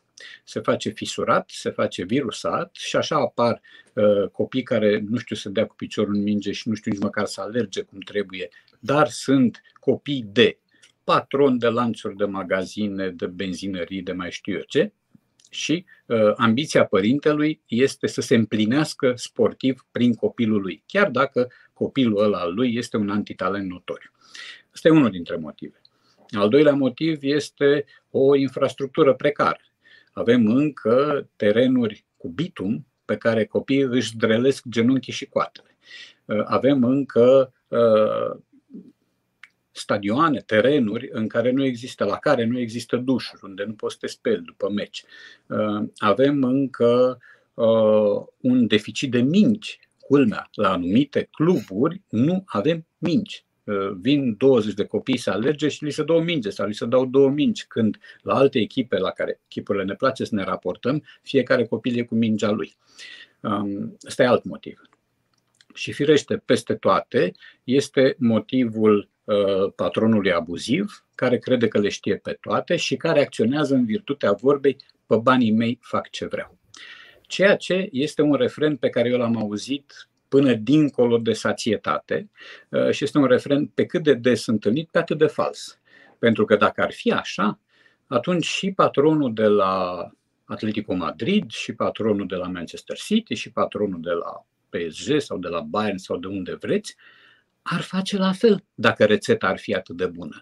Ar spune, eu decid că sunt pe banii mei. Și atunci eu decid cine intră, cine iese, eu îl dau pe ăla afară după jumătate de meci prost, eu îl ameninț pe altul că nu o să mai prinde echipa, eu îl încurajez pe unul că îl vând cu 40 de milioane când el săracul dacă valorează 40 de mii și așa mai departe. Și nu e un singur caz aici, sunt foarte mulți. Unii o fac mascat, intervin la echipă mascat, mimează un soi de uh, detașare de grijile uh, fotbalistice ale echipei și se ocupă echipurile doar de management, dar când încolo dau telefoane, Uh, își impun jucători, au o politică de transferuri care îi țin pe unii în echipă, pentru care îi ține pe unii în echipă doar, doar uh, să o face un, uh, un transfer și o ieși niște bani, lucruri care într-un fotbal bine așezat nu se pot întâmpla. Cam astea ar fi câteva dintre cauze. Antrenori de mucava, antrenori care repetă aceleași lucruri la conferințele de presă și în fața ziariștilor ei știm foarte bine că joacă un rol, știm foarte bine că ei antrenează doar cu numele. Știm foarte bine că în spatele lor există decidentul care de fapt uh, îl ține și pe el antrenor și pe echipă la degetul mic și uh, se joacă de-a Dumnezeu de multe ori. Există această tentație a jocului de-a Dumnezeu. John Fowles uh, are o carte care, The Makers, care inițial trebuia să se cheme The God Game. Ei, jocul de-a Dumnezeu. Asta îi animă pe foarte mulți patroni. Ei au cultura patronatului și cultura uh, condiției de patron al unei echipe. Majoritatea sunt creditori. Ei nu sunt patroni, nu sunt investitori de adevăratele, sunt niște creditori camuflați. Ori, într-un asemenea sistem, uh, lucrurile nu pot merge bine. Mai ales acum și mai ales în România, care este o țară ieșită de 30 de ani, dar ieșită dintr-un sistem al constrângerilor. Uh, nu întâmplător, sportul românesc a dat rezultate mai bune pe vremea lui Ceaușescu decât acum. Pentru că pe vremea lui Ceaușescu funcționa frica, pe de o parte, și nu doar la echipele militare, nu, cam peste tot, iar pe vremea lui Ceaușescu nu aveai opțiuni. Pe vremea lui Ceaușescu trebuia să-ți vezi de fotbal sau de volei sau de tenis, pentru că altfel uh, n-aveai din ce trăi sau duce viața searbădă. Acum, mulți fotbaliști se gândesc după două, trei meciuri că îi transferă Juventus sau că îi transferă Man United sau mai știu eu cine. Și le e gândul doar la așa ceva. Sigur, e firesc, ești tânăr, vrei să trăiești în Londra, te-ai săturat de vas lui, vrei să-ți iei nu știu ce mașină, vrei să ai un statut, lucrurile astea sunt firești, dar vin cu un anumit cost pe care mulți fotbaliști refuză să-l plătească. Costul tenacității, costul privațiunilor, costul sacrificiului de timp și uneori de sănătate, uh, costul seriozității.